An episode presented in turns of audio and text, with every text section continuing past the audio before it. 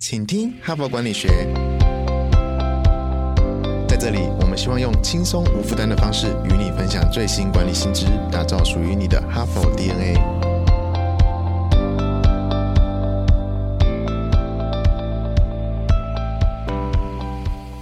大家好，我是节目代班主持人、哈佛商业评论全球繁体中文版行销总监 Even。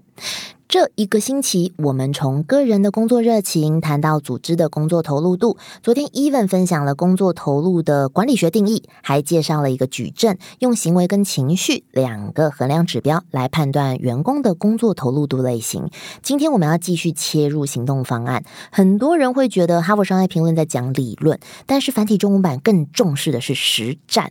这些理论跟研究的框架，都是协助我们落地解决问题的智库跟工具。所以接下来我们就要谈到方法喽。从管理者跟整个组织的角度，如果你目前还没有担任管理职，这是没有关系的，你可以拿来比对你现在的团队跟组织的主管做的如何。更积极一点的做法，你也可以尝试影响你身边的同事，甚至整个团队，这都是展现你个人领导力的方式哦。话不多说，我们直接开始。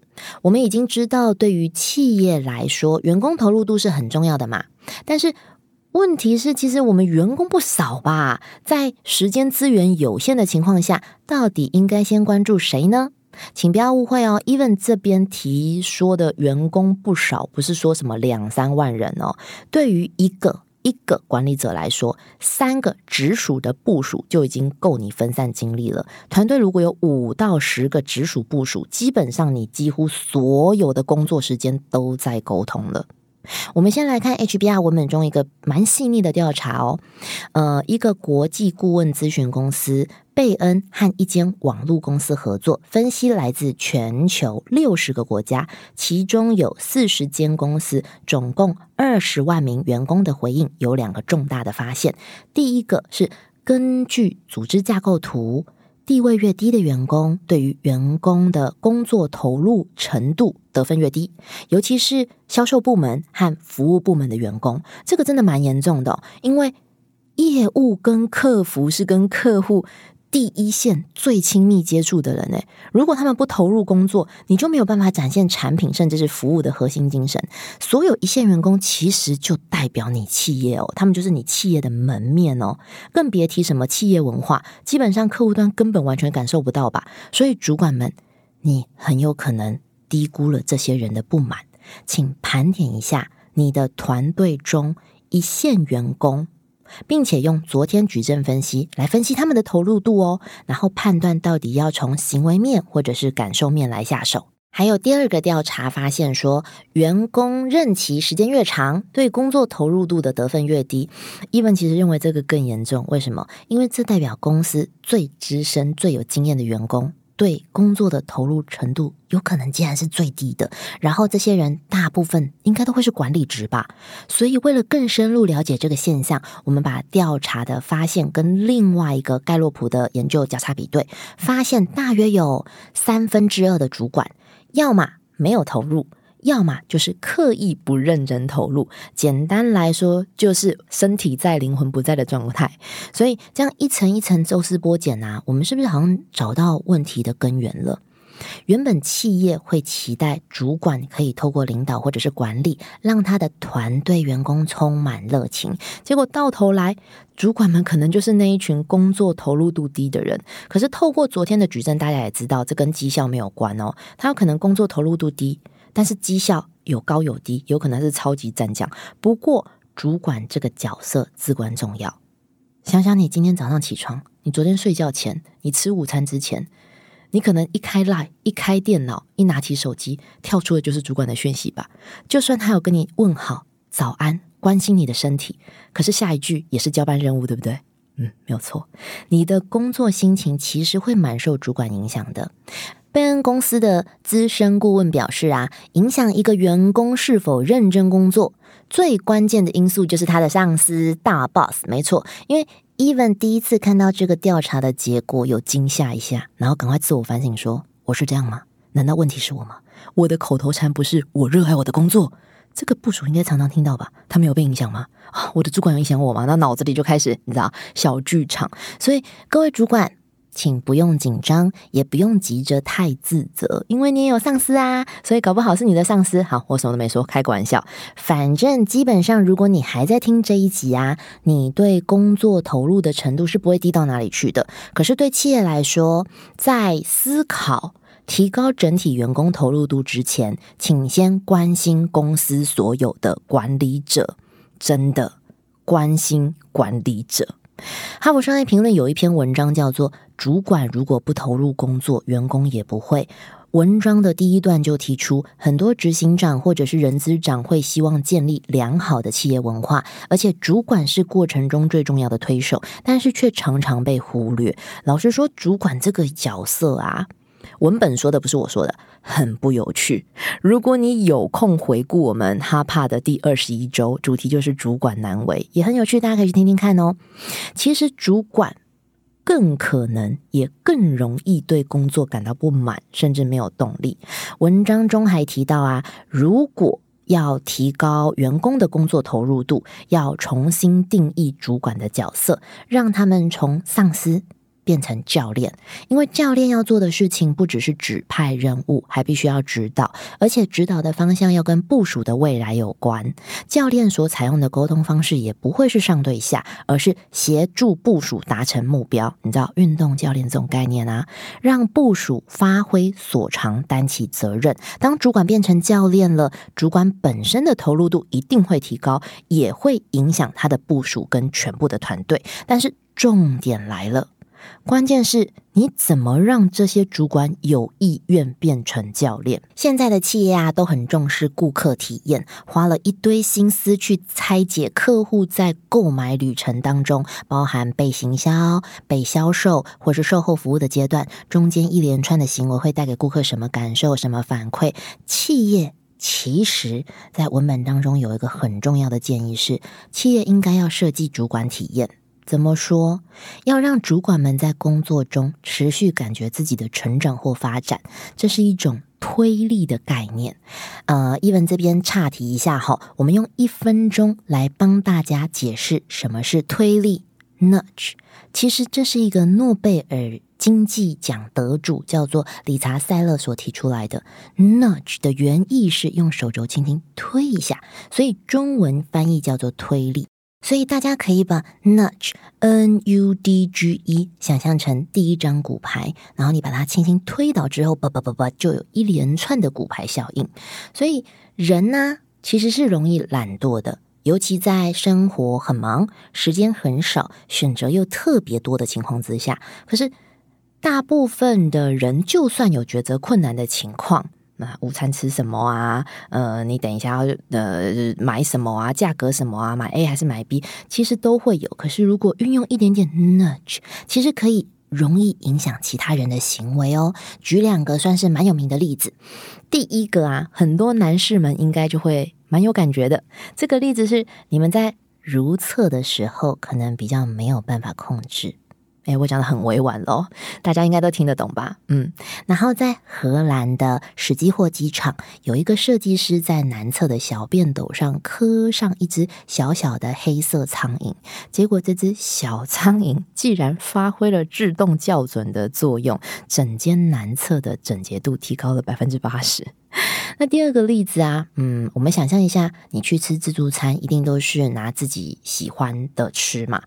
可是有一间学校啊，他会希望学生可以吃得更健康，所以他们把蔬菜类放在比较方便拿到的位置，或者是放在视线范围最直接明显的地方。结果学生们就选择健康食物的比例提升喽。所以这个 nudge。也可以应用在主管体验。你可以把主管体验想象成主管培育计划，但公司对于主管的训练或者是协助主管的方式，不应该在一视同仁，人因为每个人的特质都不一样。我们去挖掘每一个主管的优势，从他们的特性去推动，去规划更适合他们的学习方式。举例来说，一个擅长分析的主管跟一个很有同理心的主管，驱动他们成为教练的方式都会不一样。所以每一个主管都能透过学习一些能力的优化，成为更好的教练。这些能力就包含了建立关系、培育人才、领导变革、启发他人、批判性思考。以及创立问责风气，或者是清楚沟通等等等，而这个 nudge 就可以让他们在培养能力的时候，都可以运用自己的独特强项。然后啊，刚刚我们还有讲到一个能力嘛，清楚沟通。这边 even 要特别补充这个能力的重要性。我举一个实际的例子让大家理解。有一个公司叫做金宝汤 （Combo Soup），它他早期在台湾叫做汤厨。然后讲汤厨这名字，大家应该就知道了啦。大部分我们应该都喝过金宝汤的罐头，什么蛤蜊浓汤啊、蘑菇浓汤之类的。那金宝汤的前执行长叫做道格科南特，他在呃美国哈佛商业评论受采访的时候，就有分享他的经验。在二零零一年，二零零一年很早的时候哦，因为公司大量裁员，搞得整体的气氛非常的糟糕，然后也没有什么企业文化。道格说他刚上任的时候有一万四千个员工，但是有六千个在找工作，是不是这个非常夸张的比例？所以其实道格很早就意识到员工投入度的问题。那时候他怎么做呢？首先，他要求每一个主管都要清楚表达自己的想法，因为我们太多时候都以为自己知道对方了解你要干嘛，是不是像绕口令？事实上是没有的哦，你的表达并没有清楚的被执行，你的表达或许没有清楚的被了解，对方的认知跟你的认知可能是不一样的哦。所以，尤其是主管在这个部分，你可能会认为你的部署要理所当然了解你交办的任务，还有你的期待，这是非常难的。如刚刚所说，这不是一次说明就可以成功的。我们真的建议你要一次又一次，各个面向清楚。详细的去做每一个呃可能步骤，甚至是目的性的说明。而道格也认为，当一个人表达想法的时候，因为你说出来了嘛，就算是一种公众的承诺，你必须要想办法兑现。举例来说，他问他主管全体主管是否创造一个吸引员工来工作的地方，然后当主管们表达好的那一刻，就是他们负起责任的时候。所以道格的第二个做法也很有名，就是亲笔短信。他每天固定写十到二十封短信给他的公司员工，赞美他们的成功。各位观众是手写，不是 mail，不是简讯，不是 line 哦。道格说，当时的企业文化建立在纠正错误，但是没有赞美成就。各位啊，听到这边请反思一下，你所待的企业。或者是你所管理的部门纠正错误和赞美成就的投入度跟比例是多少啊？我们要反思哦。接续啊，道格他开始写信，呃，而且写给世界各地的员工啊，他自己算一算，十年下来的信件数量超过三万封。而且当他出差去其他国家的时候，上海啊。墨西哥啊，法国都会看到他的亲笔短信被贴在公布栏上。在他的努力之下，金宝汤的员工投入度大幅提升，平均每十七个员工只有一个投入程度相对低。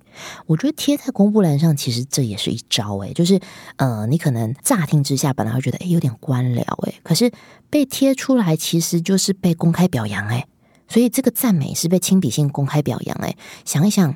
嗯，是一招没错。故事讲完了，整理一下今天所分享关于提高员工投入度的几个方法。第一个，让主管动起来，整个组织的角度要重视主管体验和主管培训，让主管变成教练。第二个，如果你本身就是主管。请你反思一下你自己的工作状态。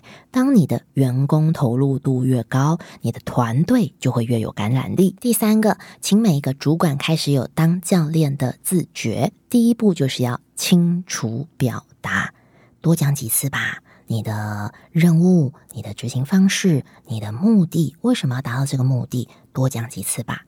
第四，虽然你有很多很多时候必须纠正部署的错误，但是还是要记得赞美。你不一定要做到手写，但是表扬跟赏识千万不要吝啬喽。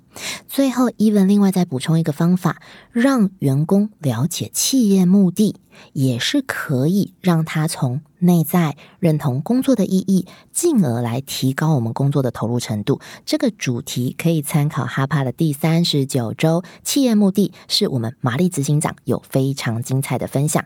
节目又到尾声喽，even 要抛出本周思考人生的最后一个问题。你真的愿意为团队的工作投入度付出努力吗？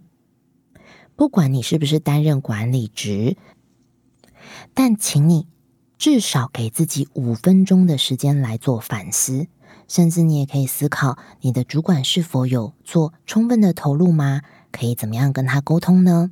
明天的访谈人物是伯恩哦，伯恩夜夜秀的伯恩哦。大家对他的印象可能是喜剧啊，或者是搞笑比较多，但是。他可是台大双主修毕业，还到巴黎第六大学拿了生物学硕士和脑神经硕士。为什么他会进入表演这条路，还成立公司？这是一个非传统的成功道路。他为什么这样选择，还保持的这个工作热情坚定至今呢？各位，请期待明天的哈佛人物面对面。最后，感谢你的聆听。如果你喜欢我们的节目，请你现在就到说明栏点击订阅，请听哈佛管理学 Podcast，成为我们哈帕的一员，接收我们第一手的消息。谢谢你的收听，我们明天再会。伯恩也跟你明天再相会哦。